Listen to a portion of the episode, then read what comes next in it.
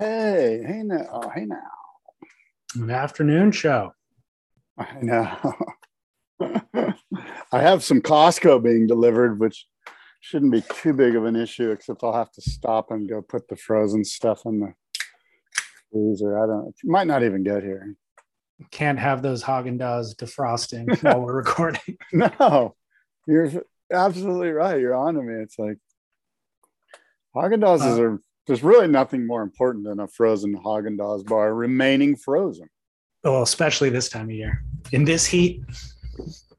Um, Scott Bass, we have Need Essentials USA.com with us today. I just pulled up their last chance, last chance section of their website. Lots of summer options for you. You got the 2 thermal back zip short arm for 152 bucks, the 2 mil thermal jacket for 68 bucks, the 2 mil full suit, which we love, for 172. Uh, these are last chance items, so go grab them as quick as you can. Holy mackerel! I'm. I just logged on because you mentioned it, and um, I'm going to click on their little deal here. Last chance. Here we go. Need essentials. I'm buying something.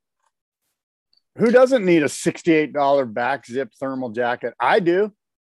The water's That's- 66 degrees. That's the perfect little suit right there. Yeah, it really is. I love the two mil in general. I've got the two mil short arm, but the two mil full is also a great little in between suit. So, um, last chance means they won't last long. So, needessentialsusa.com. That's for USA and Canada. And uh, yeah, go take advantage of that. Yes, Need Essentials USA. Last chance. Go up there and uh, do something good with your life. while we're talking last chance or sales, uh, Real Water Sports, I don't know if you've ever clicked on their sale surfboards. I think they're mainly blemished boards. It might be some old inventory, but some of them just have a blem um, and they're minor. They document the blem. You could see photographs of it, but the deals are just smoking. Um, some of these Smith shape boards for under 500 bucks, if you can believe that. So brand new, but 32% off. He's got some Rawsons available uh, for discounted, not quite as heavily, but still 10 and 18% off. Uh, so go check that out on realwatersports.com as well. That's I'm looking at it and I'm frothing. I have a Smith Shapes and I love it. And of course, there's this Rawson Sniper. And you know what's cool is that in the bottom right corner they have the leaders and a little black tab, which is kind of a Mhm. cool thing actually because it makes it kind of helps me a little bit, right? Yeah, not without even clicking on the individual page of that board, just as listed as one of the obvious things on the thumbnails. So that gives you a real quick way to be able to search it. Yeah. Um, but yeah, smoking deals again, and these are longtime um, partners and sponsors of ours, realwatersports.com and needessentialsusa.com. So by supporting them, not only are you supporting us, but you're getting yourself honestly the best deals around. So go check them out. I'm checking them out. I'm literally checking them out right now. Holy mackerel. As we see some movement at the takeoff zone, it's Kelly Slater grabbing rail.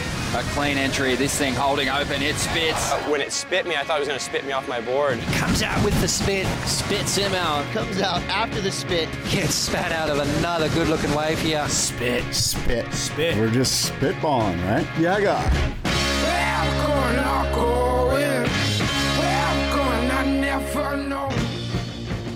Yeah, guy. Yeah, guy. Oh my. Guess what? The good news last time we were like, who really was the first person to say, yeah, God? And a friend of mine um, on Instagram or somehow got a hold of me and goes, hey, we both know who it is who was the very first person to utter the phrase, yeah, guy. And David, you won't know who this is, but his name is Jimmy Bear, and he's a legendary North County, North San Diego County coastal guy. He works at um, Seaside Market, and there's no doubt in my mind that Jimmy Bear is the guy who came up with the "yeah guy" phrase. And so, shout out to my good friend Jimmy Bear. Uh, he deserves all the credit for this because he's the guy. And at some point, we got to get him saying, "Yeah, guy." Can you tell the story of his very first yeah guy? I, I don't What- know. what- I don't know. well, just paint a picture. Give us, make one up. What would be, what would Here's- the Here's probably be? what went down. You know, he's like 15, 14 years old. He's probably walking down the stairs at Stone Steps. Um, you know, some grom maybe, or somebody got a sick one on the inside, and he's walking up the steps towards Jimmy Bear, and Jimmy Bear sort of knows the kid, but doesn't know his name, and just went, "Yeah, guy, what's that was a sick wave." Yeah, guy, I saw you get that barrel. Yeah, guy, that was fucking unreal.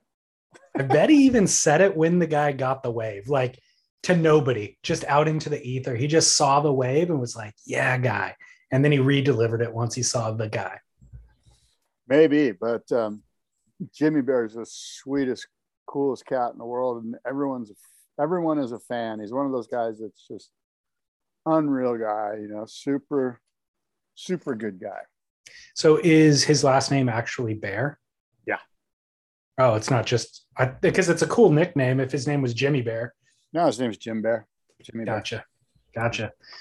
Um, nickname that doubles, real name that doubles as a nickname. Um, we also have a couple follow up things to hit on real quickly. There's 24 hours left for listeners to get that album free wing. So by supporting our podcast at five bucks a month, um, gets you entered to win these surfboard giveaways that we do. And an album free wing is quite the get. They are a hot commodity. And there's probably a long wait list. If you needed a custom, it would probably take you quite a while to get one of those, but you can get one from us in two days if you win that giveaway. Uh, you're automatically entered to win by supporting, but then we just randomly select one person to win. So get in on that. And then I've got a John John trade in Pyzel to give away next month, which is pretty cool too. Holy mackerel! You know what? You, all you got to do is be a subscriber to our shows, to David's shows and my show shows. I have two shows, and uh, you're entered to win new surfboards. We're giving away surfboards. It's like Christmas every month here. It really is. Yeah. Um, and we were talking last week about you, I think, brought up it'd be so cool to, if there was a fin demo program. So you could swap out fins, try new things all the time. We got contacted by Used Surf, which is an, a retail store in San Clemente. So this is not a paid advertisement from them, but this is for our listener uh, community to utilize. Apparently, Used Surf has been doing a demo program for the last few years, and I guess it's five bucks for five weeks. Uh, you get to choose a different set of fins each week, and then at the end of your demo, if you decide that you want to buy a pair, that five bucks that you spent for the rental program goes towards the purchase itself. Or you can just roll over another, spend another five bucks for the next five weeks and keep trying fins. So really, really cool resource for anybody who's in San Clemente. Check that out for sure. It really is. Uh, I got the same email, and um, it, it's a it's a sick thing. But what I want to do though, like my vision of this, like if I if we could paint the perfect vision, my vision is you show up at the beach with your one or two surfboards, and there's this guy in a little kiosk, and he's got every friggin' fin in the world, and there's no money exchange, or it's like more of a demo vibe. And you just go up there and you're like, let me try these ones, and you pop, you know, pop them in, and you go ride for three waves, come in, so that by the end of your hour session, you're you know, okay, these are the fins that I really dig. You know what I mean?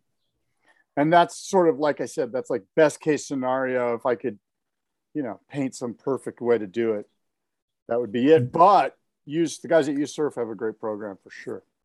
Yeah, it's a, a good in between from what you're describing to what exists elsewhere for sure. But yeah, I hear what you're saying. From a user standpoint, that would be the quickest way to kind of learn what your your needs are or what fits best. I mean, I've got right here, I've got a massive drawer filled with fins. All I should do is take the drawer down to the beach with my board and do what I'm saying, for God's You're, sake. you're the guy. All you need is a kiosk. I need a kiosk. I'm light one kiosk. Otherwise, this thing would be happening. Given the boardroom show, what you do with the boardroom show, I, I think you could come up with a kiosk. I agree. I could probably use the parking kiosk at Cardiff, which doesn't ever get used. There's nobody ever in there. That's funny. Um, that speaking of the boardroom show, gosh, Oh my it's a beautiful surfboard behind you. Look at that thing. Holy guacamole. That's a uh, Ryan Birch, 6'6, 19 inches wide quad fin. That's and just an insane board for a good young surfer that weighs, you know, 160 pounds, which isn't Um, me. You say it's a Ryan Birch, but it has a Pat Rawson logo on it. Yeah, it's one of the ones that Ryan Birch shaped in the shape off at the boardroom show in the Icons of Foam presented by US Blanks. Um, that's the semifinals board. And I've got four of them. I've got that Birch there. I've got a Bill Barnfield. I've got a Timmy Patterson and I've got a Chris Christenson. They're all four of the same exact board. They have different color jobs, but they all have that Tom Carroll kind of vibe to them. And um, they're for sale, man. If you want to buy one, shoot me a shoot me a uh, email or whatever, and we'll chat. Yeah, Good, that's a good price, good pricing, good for price. you. For you, special low deal. price. Yeah. Yes. Um, yeah, I mean that's a one-off. I mean, again, Ryan Birch shaped uh Rawson replica is literally a one-off. Um, I swear, And- if you're going to Indo or you're going to mainland Mexico, or where else would you go in the summer? Chopu, Fiji, and you're a red hot surfer, this quad fin is the board for you. 6'6, 19 inches wide, you know, two and a little bit less than two and a half inches thick, maybe two and a half. It's a sick board. and uh, you mentioned Patterson being a uh, contender that year. He's the honoree this year. That's right. Timmy Patterson is our icon of foam coming up here in October. And I did a podcast with him. You were kind enough to publish it yesterday or Monday. So it's available to listeners, the Boardroom podcast. And Timmy has, like, you know, since 1940, the Patterson family's been building surfboards. So this guy's got an insane legacy and genealogy. He's got surfboards in his DNA, and um, and he's a great guy. Everyone loves Timmy, and and he's an incredible sur- uh, shaper and a good surfer. And you know, the guy who shaped the only guy. Well, Matt Biolos has done this too, but Timmy Patterson is the Timmy and Matt are the two shapers that have shaped a surfboard for the gold medalist, the Olympic gold medalist, and the world champion. And for Matt, it's Carissa Moore. And for Timmy, it's Italo Ferreira. Incredible. Yeah, I mean, Timmy's been around for such a long time, and it's rad to see him currently at the zenith of his career. You Yeah. know, like you would have thought back when he was building boards for Archie or Pat O'Connell, it's like, oh, that would be the highlight of anybody's career. And this is 20 years on from that, maybe 25 years on from that. And he is still setting the level of stand, the performance standard. Absolutely. Timmy Patterson, he is our honoree this year. So we're super excited about that. And we've got Tokuda san coming over from Japan. He's the Japanese uh, champion at the boardroom show we did in Tokyo. And so we've got him and Ryan Birch, and then six other guys that Timmy's going to pick to uh, replicate some of his classic boards and to lift up the the art of surfboard building. And um, and this is what we do at the boardroom show. It's it's basically the trade show for the surfboard build the surfboard manufacturing industry. It is their trade show. Every industry has a trade show. If you build surfboards, this is your trade show. You should consider uh, coming down and checking it out. Absolutely. A who's who of the surf world is there. Um, and a lot of listeners too. A lot of podcast listeners come in for that. Um, so Scott, since our last recording, the Rio Pro has ended. Should we do our obligatory five minutes bashing how mediocre the surf is? nah, no, I actually put something out on Twitter. I actually kind of enjoyed watching this, uh, this, this, uh, the final two days at least. yeah. Um, I think part of it was like when I woke up, I would get a thing that said, "Hey, it's on." You know, I get up Yeah. at five, and it would be on at seven thirty or whatever. So I'd be watching it while I was doing sort of my morning routine with you know, with my emails and whatnot. And and frankly, there were some good matchups, you know. Um, and you know, you wanted to see high flying Brazilians, and that's what we got, and I'm good with that, you know. And you could throw in some surprises like Caleb Robson, and um, you know, of course, Jack Robinson was right there. Um, and frankly, I don't know if Sammy Pupo's a surprise, but the Pupo brothers did a great job. They were right there in the, either the quarters or the semis or the finals. And um, of course, you got Italo. You know, there was sort of a, a curveball after Gabe lost. He, you know, he's Gabe Medina's got a hurt knee now, um, and and Filipe Toledo took it to the house the way everyone expected, and with all of that um, pressure sort of on Italo, uh, and maybe not that much pressure, but I mean, he's expected to win, and he does. You know, that's the thing about him. He seems he seems unstoppable. I would suggest to you that if, in a weird way, it's kind of cool the final five, right? Because it does put a lot of pressure on you if you're the number one guy. You know what I mean? Like I know you only have to surf one round, but three, two heats, maybe two three. heats. Yeah, it's pretty cool. Um, So well, the guy. no, Filipe. I mean, I'm sorry, Filipe. So Filipe, this is his fourth win in Rio. So you're right. He is certainly the guy to beat.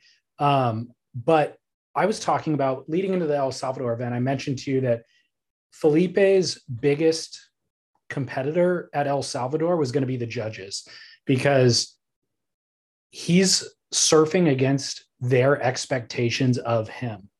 So again, if Nat Young does a air reverse on a wave, they're giving him eight, almost no matter what the air, how big it is, or whatever.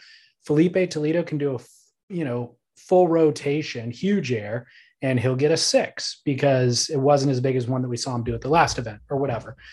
Well, um, a listener called in. I'm not going to play his call, but his name's Frank. He's from Argentina, and he was kind of saying he found that to be true at El Salvador, where even though Filipe was made the final and was surfing light years better than most, when you look at that heat against Griffin, it could be it was close, but it could be argued that Griffin is kind of getting it's almost it's exciting to see him reaching his potential. And so there is almost an extra point in your mind when you see him finish that ride.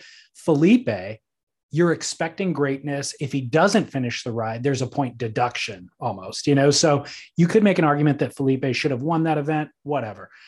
But moving on to Rio, Filipe is undeniable. Like I feel like the judges got it right in Rio. He convinced everybody watching there was no other way.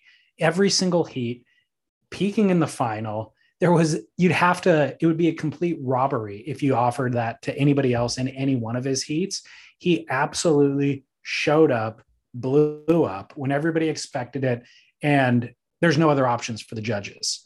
Uh, he even got a 10. And that's kind of where we where this conversation is going is you see him do incredible things and not get 10s.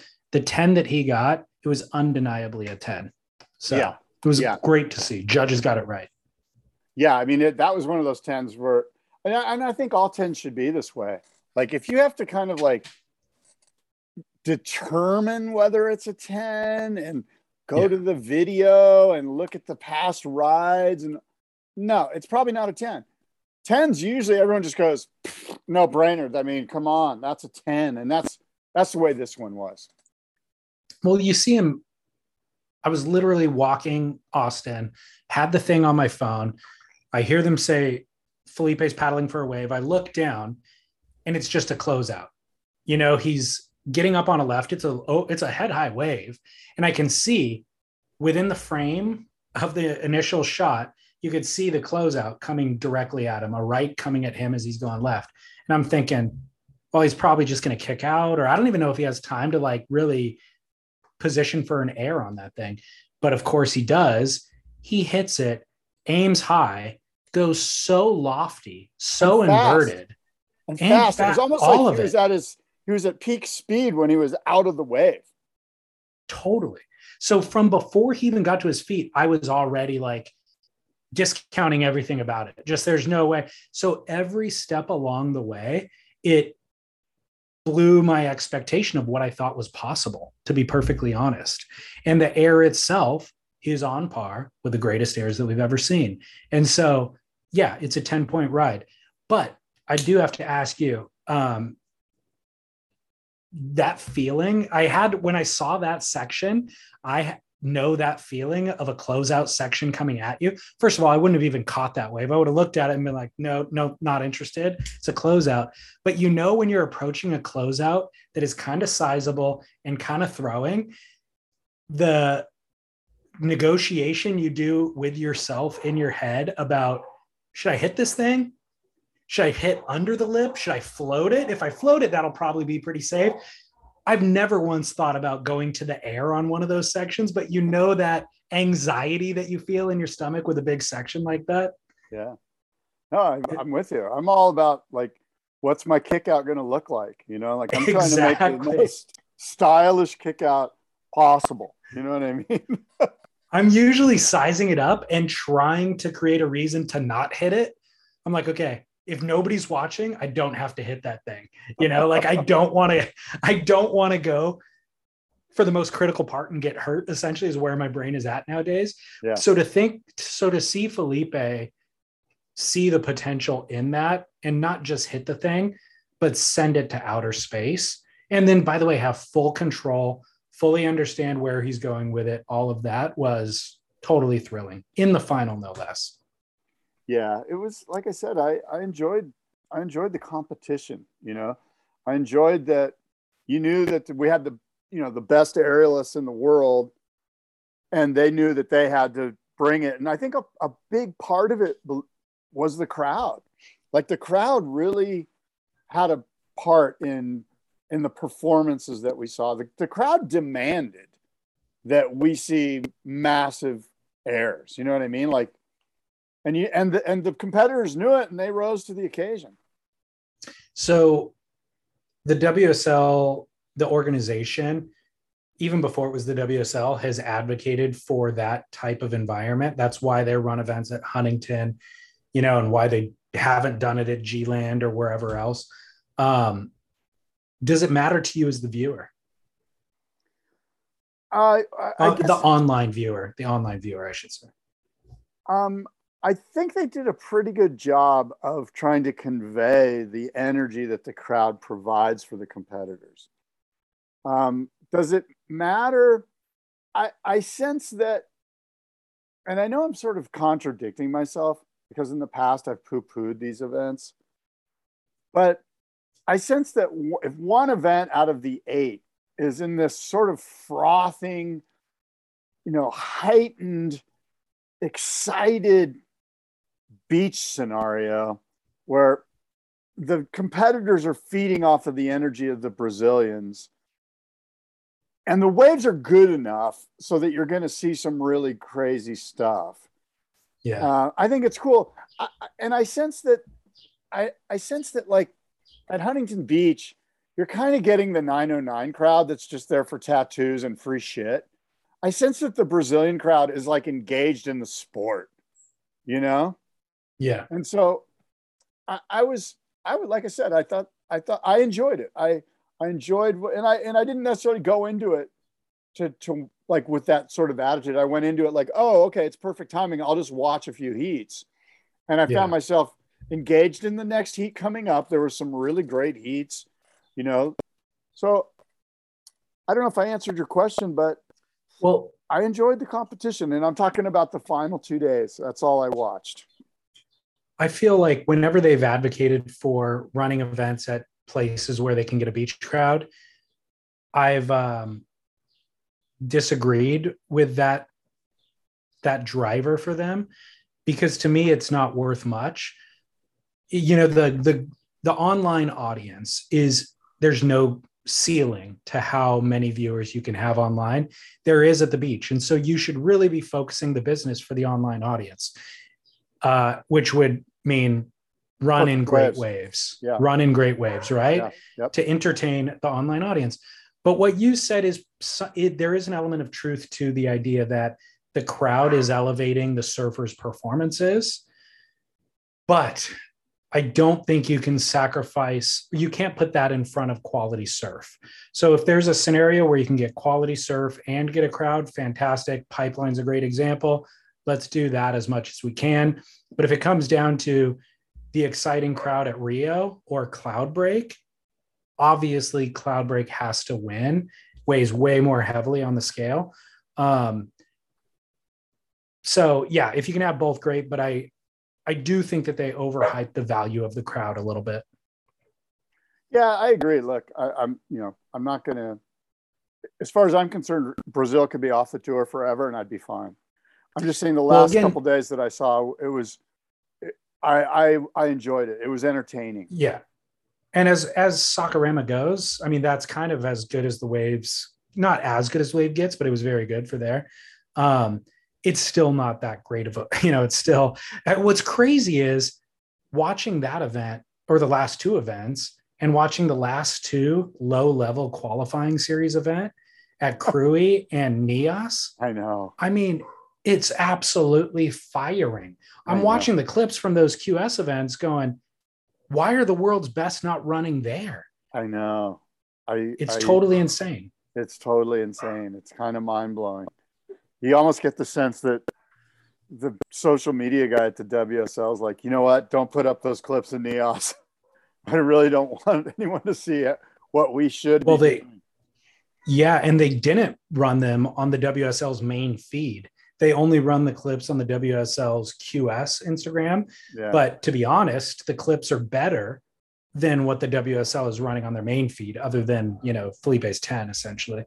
Yeah, yeah, it's uh, it's unfortunate. That's kind of what we're going for, and uh, we've been you know hammering this for a long time, but it's not brain surgery. Yeah, how about perfect epic waves with ten or twelve well, of the best surfers in the world? So here's what's interesting: Filipe has locked in his uh, finals day spot. Yeah. So he is in finals day based on the 40,000 points that he's already accumulated. Yep. This means if Fiji is pumping, he could actually sit out the event. Chopu. Yeah, if Chopu's I'm sorry. Yeah, Chopu. Yeah, that's yeah, right. He could sit out the event. And and frankly, somebody besides us, maybe it's Chas at BeachGrit, or maybe it's somebody over at Stab, whoever it is, I don't even care. But they need to put pressure on Filipe, and the, and the story needs to get out there the story, and frankly, the WSL should be pushing this story that there's a monkey on Filipe's back, and nobody wants an asterisk on this world championship. So right.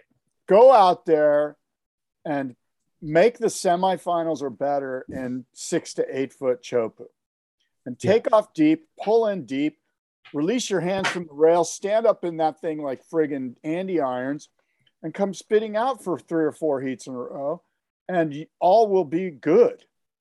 But totally. that needs to be, we need to put some pressure on Filipe. That's the story right now in my mind. And I was explaining this to a non surfer the other day. They were asking me about Filipe, and I was explaining it to him like, yeah, he's great, but here's the deal. Yeah.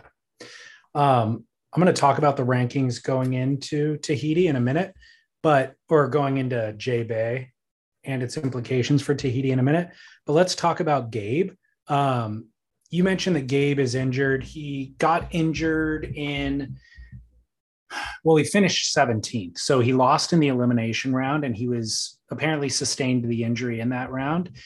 Um, just a direct quote the MRIs revealed that it's a grade two or grade three ligament tear, the same injury that John John sustained at Grajagan and on the same exact leg, according to the WSL.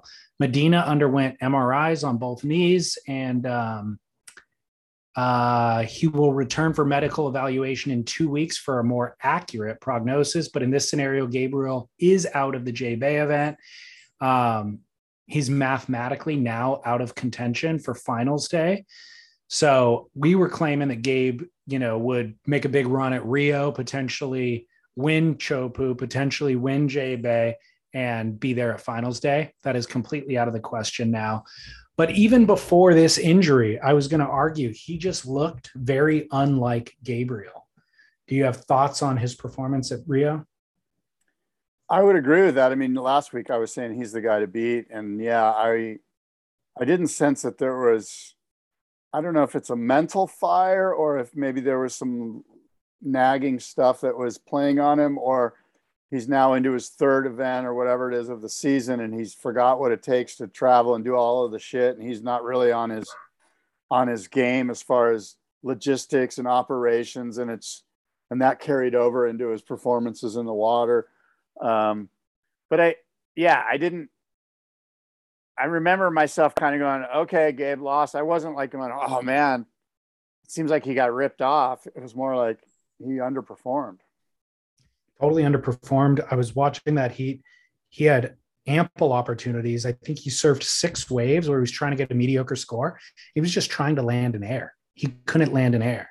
Yeah. And so I don't know where the injury took place in the course of that, um, because he didn't look injured when he was up on the up and riding. It didn't look as though that it not landing the air was related to the injury or any injury at all. And even the first wave that he got in the heat, he cracked it twice. Did not look like himself, and then he claimed it. Like the first crap he had, or first crack, it was a snap. He had this weird like head twitch, kind of like body English that he threw into it that just looked funky. And then at the end of the wave, he claimed it. And I was like, whoa, he's claiming a five right now, you know? Um, and him not landing those airs just showed either a, being out of practice or a lack of confidence in my mind. So I was really surprised to see this. I wonder how much the injury is related to off season not training. You know, if you're keeping your body fit throughout, then uh, you're keeping your muscles strong, the tendons between those strong, then you prevent injury. If you're just hanging out and partying, which he documents pretty well on Instagram, and then go out and push your body really hard, that's where injuries are liable to happen. Yeah, I, I agree with what you're saying. I mean, that's a possibility. And I mean, look, if you look at, um, you know, world class athletes, no matter what sport, whether it's the National Football League or NBA or baseball or soccer, um, mixed martial arts, whatever. The guys that are at the pinnacle are super hyper focused on every aspect of being the best athlete in that sport they can be. So there's not a lot of partying, but there is like, and Kelly's this way, watching what he what they eat, making sure they're stretching, making sure they're working out, making sure like every action of the day is geared towards this thing which I'm trying to attain, which is the world title or the world championship. And when you come into a season halfway through and you're kind of like, oh, I'm back, whatever, and I've been right. doing this and I've been doing that, and you know, I, I just think headspace isn't there, you know, and the body isn't there. And I think that uh, Kelly does exactly what you said, even in the off season. Yeah, that's you know, Kelly, lifestyle. That's it Kelly's really lifestyle. is. It really is. And so I wouldn't fault Gabe for doing for taking some time off in the off season but the reality was he took an extended off season and so it wasn't just 2 months out of the year that he was taking it easy. He was you know 6 months 8 months whatever it was. And yeah he just doesn't look at the same level that he once was or when he was winning a title anyways.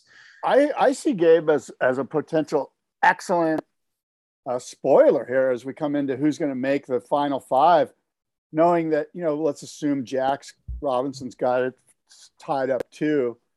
Um, but you know, you you look at Griffin and Ethan who are four and five, and then you look at six through t- ten. Oh, here comes my uh, Costco delivery.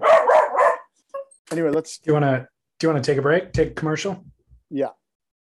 How long do you need? Not too long. I'm going to try to rush through. The, I'm just going to get the stuff into the refrigerator. All right. Scott Bass, waterwaystravel.com. Bali, Caroline Islands, Ecuador, Fiji, Maldives, Marshall Islands, Mentawais, uh, Mexico, Nicaragua, South Africa, Panama, Papua New Guinea, Peru, Samoa, Sumatra. Okay, should I keep going? Where else? Oh my God. All of those places are insane. You want to go to all of them. And I've been to a few of them, and I know you have too. And uh, the thing about waterways travel is experts in the field. You don't want to leave your travel to you know, Johnny come lately or whatever. You need experts in the field. Waterways Travel, Sean Murphy and his crew. They've been doing it for probably three decades, maybe longer. Yeah. 1994. So coming up on it, right? Yeah. Um, crazy. So uh, save time, save money, strike mission. You don't have time to waste. You can't show up somewhere, have it be flat. It's a waste of a trip when you could have been at home with a family or whatever. Save time, save money, waterwaystravel.com. And by the way, this Southern Hemisphere season has been really good. So a lot of people looking at the uh, the map and looking at those purple blobs and making strike missions. And Waterways Travel, one stop shop. Hiring for a small business is critical. It's imperative that you find a highly qualified professional to treat and grow your business with the same care and detail that you do. LinkedIn Jobs will be your next big unlock. LinkedIn Jobs has created the tools to find the right professionals for your team fast and for free. Everybody is already on LinkedIn with their resume and their references. So the fact that LinkedIn built a hiring platform to connect the dots between everything is simple genius. It's way more sophisticated than a job board. It's a vast network of more than a billion professionals meticulously organized to connect people by skill set, desire, ambition, all in an effort to help us advance our position. And it's easy to use and intuitive. So effective that 86% of small businesses get a qualified candidate within 24 hours. Fast hiring solutions means achieving your goals in record time with rapid growth in 2024. LinkedIn Jobs will even help you write the job descriptions and give you tools and prompts to help you interview your candidate like a pro linkedin.com slash surf is where you go to post your job for free. Yes totally free. And you can let the world's largest social network of business professionals work to connect you with the ideal candidate to help you grow your business. That is linkedin.com slash surf to post your job for free. Terms and conditions apply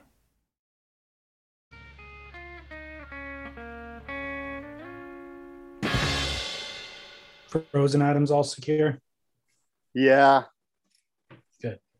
But what I was Um, saying was I see Gabe as a as a spoiler coming in, and there's some other guys that are going to be able to play the spoiler role. And really, as fans and as the WSL, we should be, you know, the, if I was creating the content there, I'd be really looking at who the spoilers are going to be, you know, because that's going to be a fun thing to watch.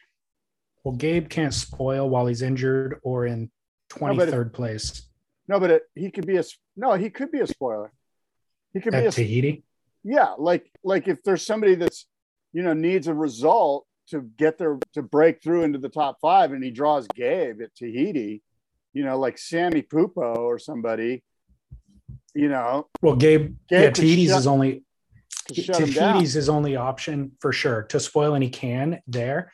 Um, because he his comes seed you know his from seed injury. is his yeah if he comes back from injury his seed Right. is such that he will get you know ethan ewing in an early round heat you know Totally. Eth- ethan's trying to hold on to that spot and get, and all of a sudden you got gabe when you were expecting like Caio or you know like, yeah, So anyway, I see Gabe as, as you know, potentially we're going to see him play that role, and I hope he does come back and and, and be a part, become you know, as a part of the Tahiti event. I hope he does too. And looking at that top five, currently it's Filipe, Jack Robinson, Italo, Griffin, and Ethan Ewing.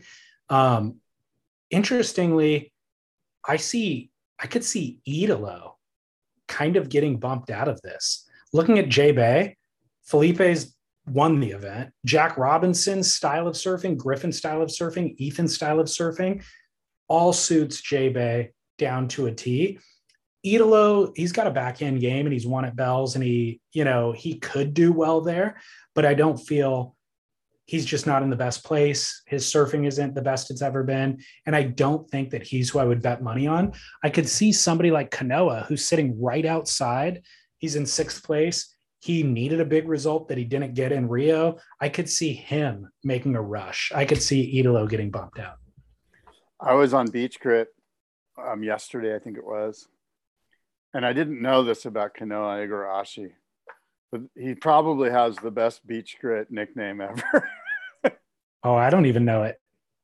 K-pop. Uh, I, I saw that and just laughed out loud. I thought that was so great. Those guys, some of those guys are very clever. That is But- kind of funny. I mean, He's got the K-pop look for he's, sure. he's a total like, and he's got all of the, you know, like everyone fawning over him in Japan and stuff. Yeah. I, I, you know, what's weird is like, is Kanoa Igarashi even on the radar? Like he's got, like I'm talking about others. I'm talking about Caleb Robson. I'm talking about Kanoa is not even Yeah. on my radar.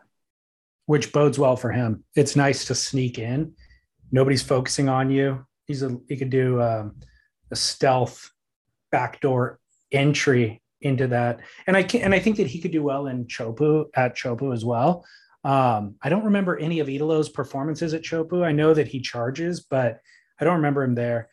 Griffin's got experience there. I don't know about Ethan, but going into J Bay, anyways, I could see again uh, Kanoa making the move.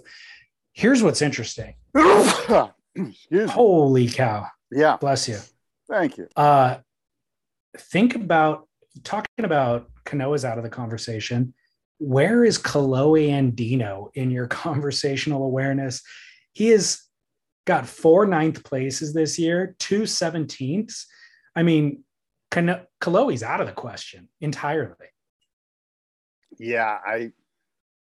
Yeah, that's. I mean, you bring up a great point. I, I mean, I'm sort of like dumbfounded. I don't know what to say, which kind of is a metaphor for for you know for Kolohe. Like, I don't even know what to say. It's It's, it's not even a topic. It's it's sad how far out of the conversation he is. I mean, obviously, had huge potential and aspirations and uh, hopes pinned on him, especially for being like the next California whatever. But his underling, the kid that he mentored, Griffin, is kind of executing some of those expectations. So, I mean, he's winning events. Kolohe's never won an event.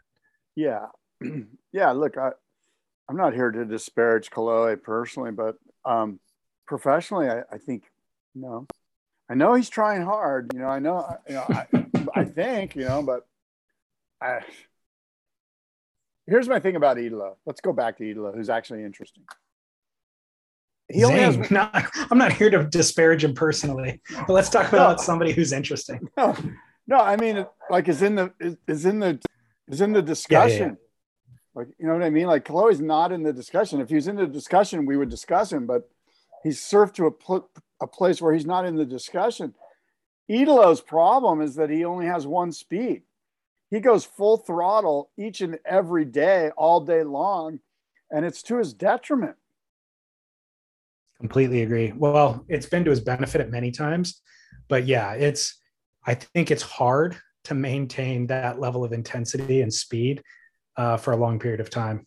I, I just feel like competitively, Italo feels like he's trying really hard. Like it's like Yeah, every every wave he surfs is like, that's about as much as I can do right there, you know. And then he gets another wave, and it's like he's like surfing so hard where like you know you see Griffin, he's just kind of cruising and then and then cruising and then Pacing. you uh, know, pacing and yeah, and, and even through the pacing of his actual heats and his performances, he's building up. These guys are Filipe is a great example of kind of building up to a to a crescendo towards the semis and the finals. Italo's like, you know, round one, it's just like, oh my God, I've done as much as I can possibly do on this wave. And every wave's like that. You're like, good Lord, I'm tired watching you, dude. it's exhausting. Totally. Um, pacing will come into play at J Bay, that's for sure. Um, somebody who is absent but can definitely play a spoiler because he's way back in the rankings. Kelly Slater, looking at Yes. Bay and Yes. Tahiti, huge spoiler opportunities there. And uh, these are pet events for Kelly. And you know what's so great about Kelly is like, Kelly's now the story. And he really shouldn't be, but he is. Like, Kelly's kind of the story of J Bay to me. Like, how's Kelly going to do at J Bay? Who we want to know because we haven't seen him in two events. Is he injured? Is he not injured? You know, uh, you, know what I mean? Like, he always. Do you think he'll be back from injury? Yes, absolutely. He's probably there right now. He's probably surfing. I mean, he's just He's- always the story, and he and and and I say that because he he almost crafts the situation so that he's the story. You know. Yeah. Yeah, that's definitely if you just look at uh his career, you could definitely make that argument. Um so he's not at J Bay right now. He's actually still in Indonesia. They posted footage of him from Desert Point like three days ago, absolutely shredding. No, no, no. He was in a physical. He was on a rehab assignment at Desert Point. Right. Yeah, Um, Kelly is Kelly is definitely not injured. There's actually a lot of free surf footage of him out there, and he's absolutely shredding, uh, having the time of his life. Good for him. But thrilled to watch him return to competition at J Bay. Food for thought. Hmm. Can he can he win J Bay? Yes, Yes. If he wins J Bay, he has twenty nine thousand points. I haven't done all the math. I'm assuming there's some throwaways there, but he's at he's basically at twenty grand right now. He wins J Bay, he's at thirty thousand points. Assuming, you know, some of these guys spoil some of these top seeds, and we see some people drop down a little bit. Then he goes to Chopu. Oh my God, could Kelly make his way in? It's mathematically feasible and doable and plausible. is it? Yeah. Is it? Uh, see, I love the idea of that storyline. Him winning J Bay is very, very, very unlikely, even if the waves are pumping. Him winning Chopu, if the waves are pumping, is much more like likely. Um, I think he's got that place dialed more than almost anybody on tour, other than maybe John John and maybe Gabe. How about a Uh, but- semifinals, a J Bay, and a win at There you go. Yeah, And that puts semis. him. that That puts be- him right about thirty-eight thousand points. Yeah. It's an interesting storyline. I would love to see it. I don't think it'll happen. Um, also, we have no idea what the forecast is going to look like for J Bay. If it's pumping, he'll show up. If it's not, I'd be it'd be interesting if he just dodges that too. Uh, but talking about him staying in the sto- talking about him staying in the storyline, Yeah. part of the reason that he's in this storyline right now is because he's dropping these weekly episodes of Lost Tapes, I watched which are compelling. Which one? number three. What'd you think? I think it's pretty good. Is that the most recent one? Yeah. I'm engaged in it. It's kind of cool. It, only thing that bums me out a little bit is how old it is. Yeah. And um and uh, other than that i what you mentioned last time really sort of showed itself to me which is i've missed watching kelly free surf Totally. and, and the lost tapes present this for us which is cool right Totally. Yeah. Yeah. Episode three delivered more of that. Um, episode three also covers some of the Sunny Garcia uh, suicide attempt because yeah that was happening while they were filming this. yeah And uh, Kelly got a really dramatic phone call that they include. Um, you mentioned you're bummed at how old it is. The title is Lost Tapes. so, they what? almost change the title well, I no no no. What I think happened after I talked to you about it, because I was like, I mentioned that how old it is, and um, when you look at the way that it's structured, it's structured like a TV show. They're 20 minutes long. They're structured like a TV show with uh, space for the commercials. They're all structured the exact same way. So I'm wondering if they actually shopped this around to different networks for a year and nobody bought it and then they're sitting on it and you know covid and they don't know what to do at that point and then make or break happens so i'm thinking that this was just shopped around and not supported by anybody so it ends up going through the wsl's youtube channel and then they rebrand it as lost tapes it's you know. it's pretty good i mean I, i'm enjoying the shit out of it i was just i was just um googling to see if Sunny Garcia is what's going on with Sunny Garcia. no updates Uh, Um, he's conscious and is verbal and is receiving speech, occupational, and physical therapy. Um, one thing that Derek did mention when he wrote about that was, uh, or actually when he wrote about lost tapes, Derek Rielly, was that Sunny Garcia's recovery is being funded by his girlfriend or ex girlfriend. Uh, I think her name's Lori Park, maybe, who is an early software engineer at Google. So she had these vested shares in Google and now she's uber wealthy. And uh, so she's the one who's because all of this recovery and therapy is going to be, of course, wildly expensive. But um, I had no idea that he was dating her or anything about no idea about their relationship. But that's an interesting little side note backstory on her, you know. Mm. Yeah. Um, and then the other thing that I thought was epic about that episode of Lost Tapes was I wonder if this actually happened in real time or if this was a magic, the magic of editing. But he talks about getting that call about Sunny and then going out to surf while Sunny's on his mind. And you see him doing these big Sonny hacks over and over again. Yeah. Did you notice that? Yeah. He was surfing good during that. He's I'm kind of talking if about that- yeah. Did that literally happen that way? Or was that a session that was completely unrelated that they just put together to make it look like that? I'm not sure. I'd like to think it, those- it really happened that way. I would like to as well. And what's funny is they might have foreshadowed it a little bit, but my brain went there. You know, when he's paddling out, I'm like, man, it'd be sick. Oh, it's a little right hander. Looks like Keramas or something. I'm like, that'd be sick if Kelly just did like a big sunny turn.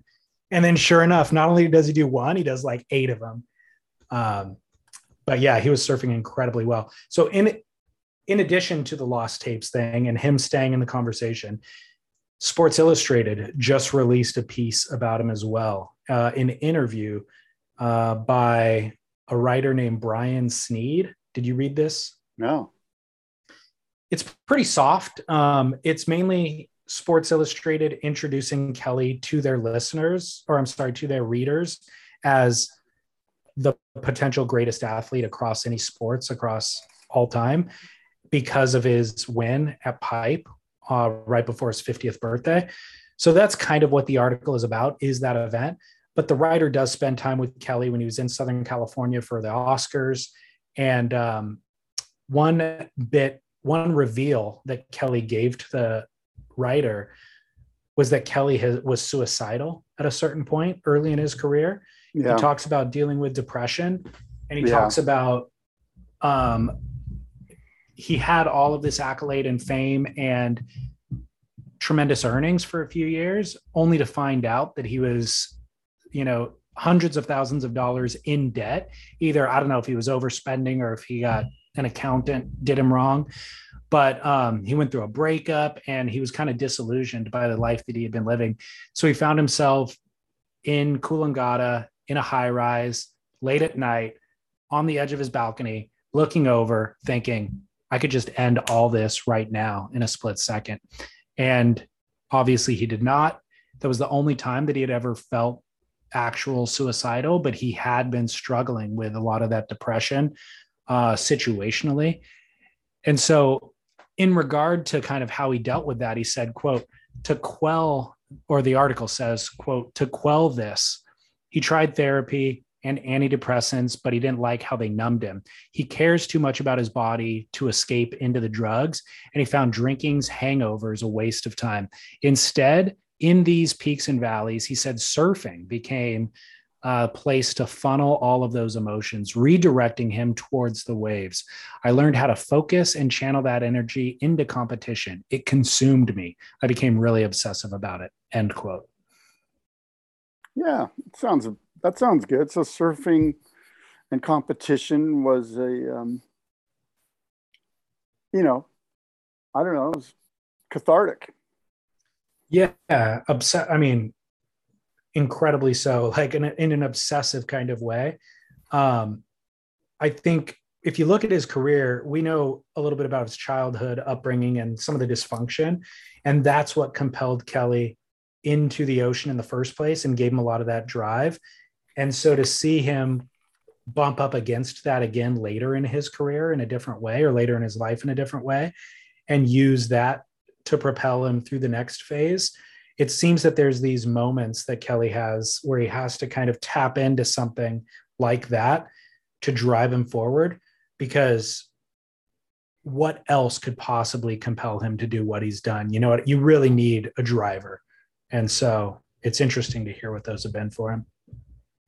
Yeah, I mean, look, he's a special guy, and um, and you know he's done some special things in his competitive life and in his real life and and he found the motivation somewhere. And we you know i think many of us um you know have gotten pushed to a certain point in our lives where it's like i've got to change this you know and changing it um is sometimes the motivation for um you know getting on a better path. Changing it in a healthy way yeah. is an important decision. Yeah. And so obviously hey. sur- it's cli- cliche to say that surfing does that but it does. It does. It's cliche and it does. I'm actually cliche uh, for a reason. I've been asked to give a talk to the um, there's some conference or event these doctors of endourology and Urotechnology conference is coming to San Diego, and they've asked you get me that to, right. I don't know, but I'm I'm giving a talk, and uh, and I was kind of going through my talk, and and it and it's like it's kind of cliche, but surfing does do that, you know. You want to test it out here? No. How about Conan why Hayes? Did, why did they ask you to do it?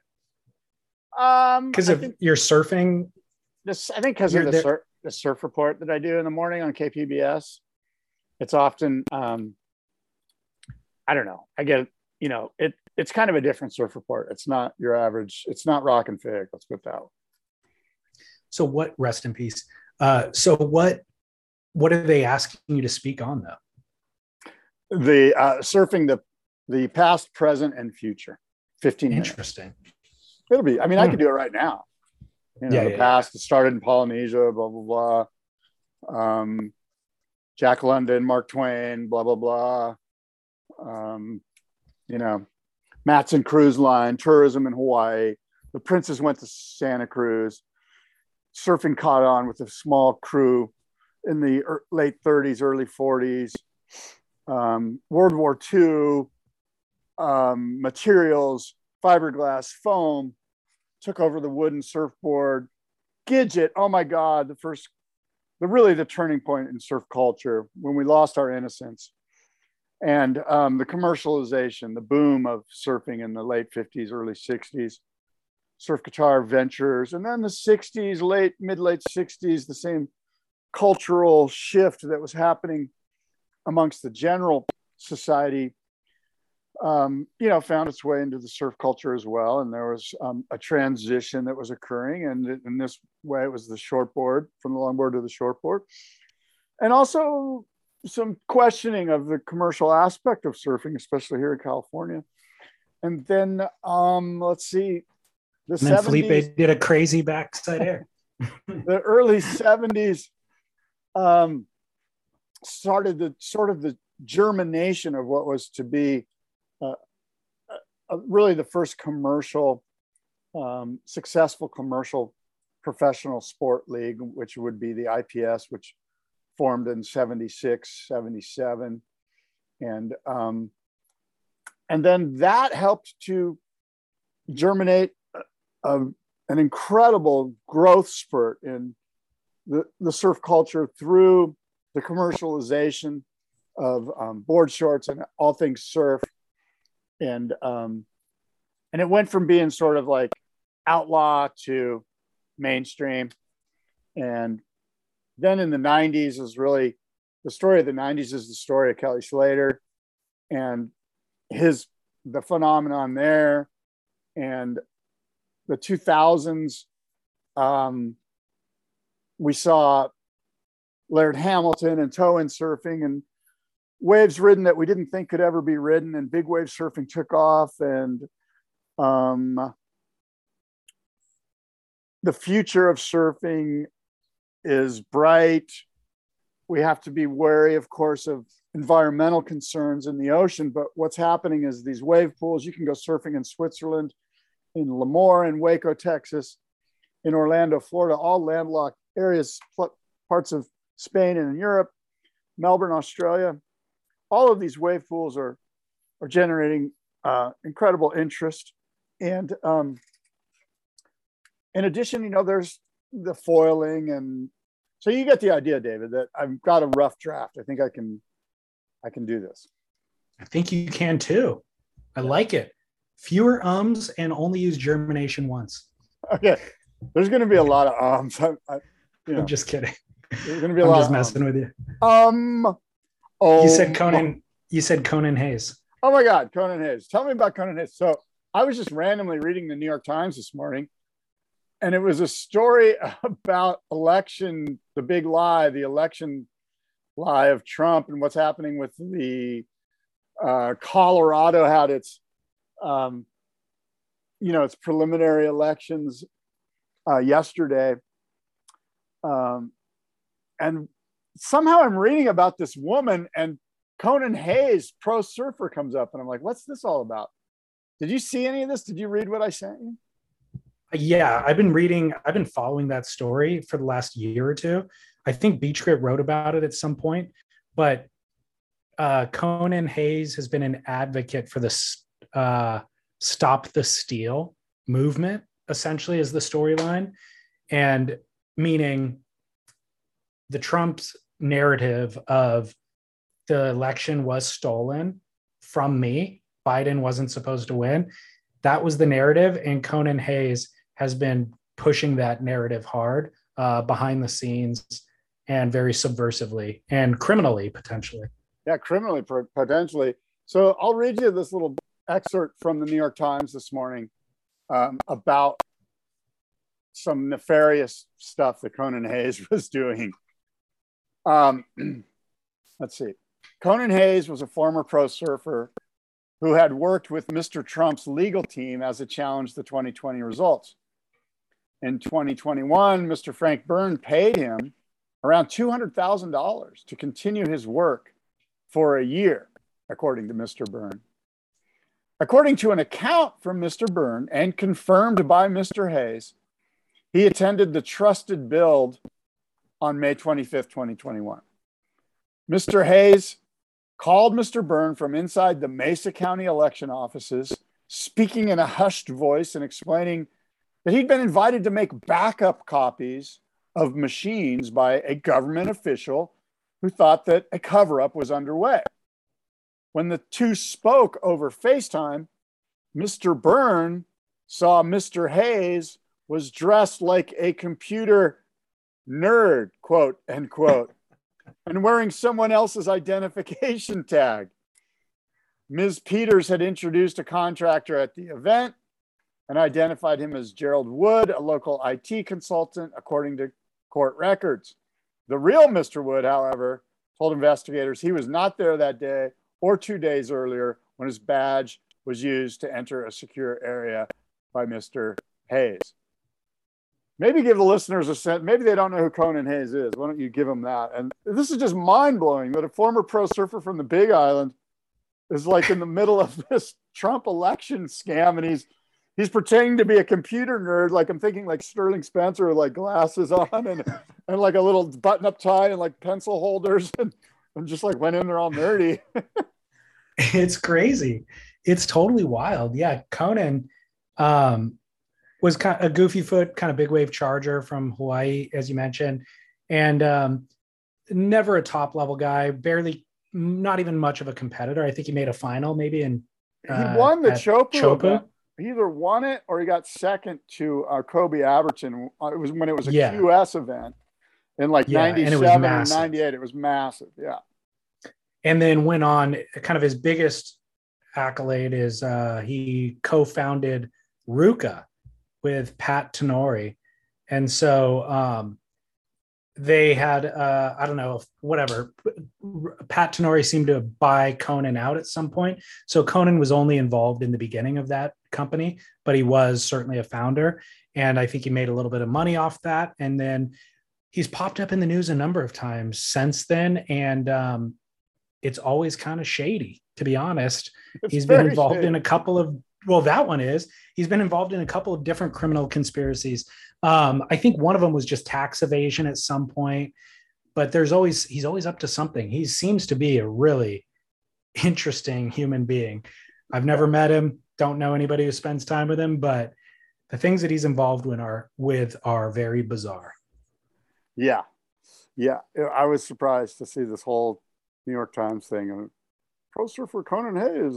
It was just crazy. But anyway, Hilarious. yeah. Um, one follow up, real quick. Uh, we were talking about the Nias comp on the women's side. I don't know if you noticed, Paige Hareb won, but only narrowly over Encinitas's own Ella McCaffray. Really? Do you know Ella McCaffray? I've heard her name. Um, isn't she kind of young? Yeah, she's very young. I, I mean, Yeah. I don't know. I would just guess 16 she's like years old or something. 17. Yeah. Um, Yeah, wow. she got it. A, she got a super sick wave in the semifinals. Um, like a perfect right barrel that she got like a nine seven for. Uh, so she was absolutely shredding. So shout out to your local girl. That's cool. Well, yeah, I'm stoked for her. I, I'm not really sure who she is, but that's on me, not on her. I'm sure a lot of people do know. I'm sure Chris Cote knows her. Absolutely. Do you uh, did you hear the update from Barton Lynch yesterday? No, what happened? I'm gonna play it for you. It's not it's not bad, so don't worry. Um, You mean But- regards to the WSL commentating? exactly. Holy That's shit. exactly what it's. I just thought guy? you would want to see. I thought you'd want to see him. Um, we'll, we'll play it, then we'll discuss.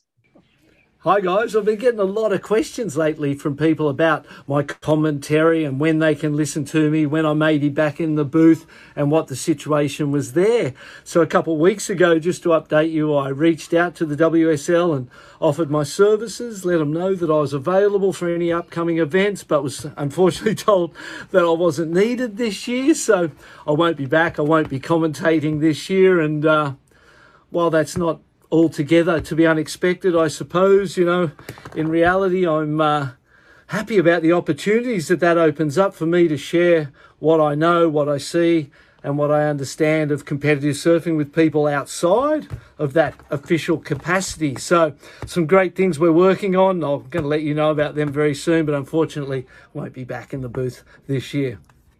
Have a great day, people. All good though. Love yous. Bye.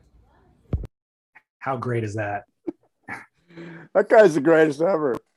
I love He that. guy. really is. He's got great. I feel like that post alone, if I worked within the WSL, I'd be like, we need to reconsider everything because his energy, his look, like everything.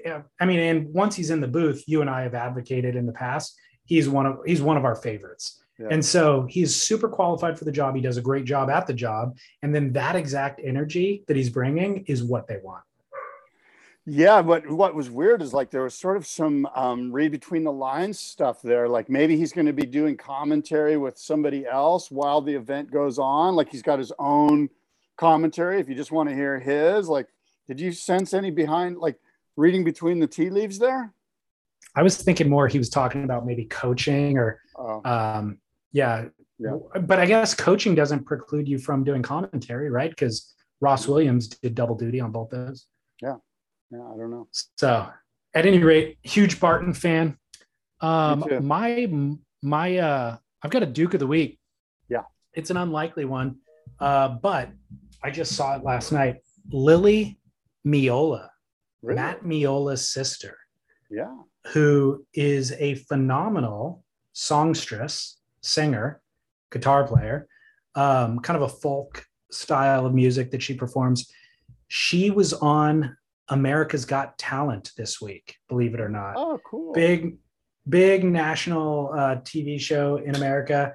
And I don't know how the show works. I've never watched it, but apparently there is a very rare occasion to hit a golden buzzer. And Elle Heidi Klum, not Elle Macpherson. Heidi Klum is one of the judges, and she hit the golden buzzer, which means it's like her favorite performance or something. And gold glitter flies out of the ceiling. It's a sight to behold, and it's a rarity. And Lily Meola won that honor from Heidi Klum this week. Oh, that's cool. Well, good for her. Congratulations to Lily. And I know she's a spectacular talent. And um, that's great.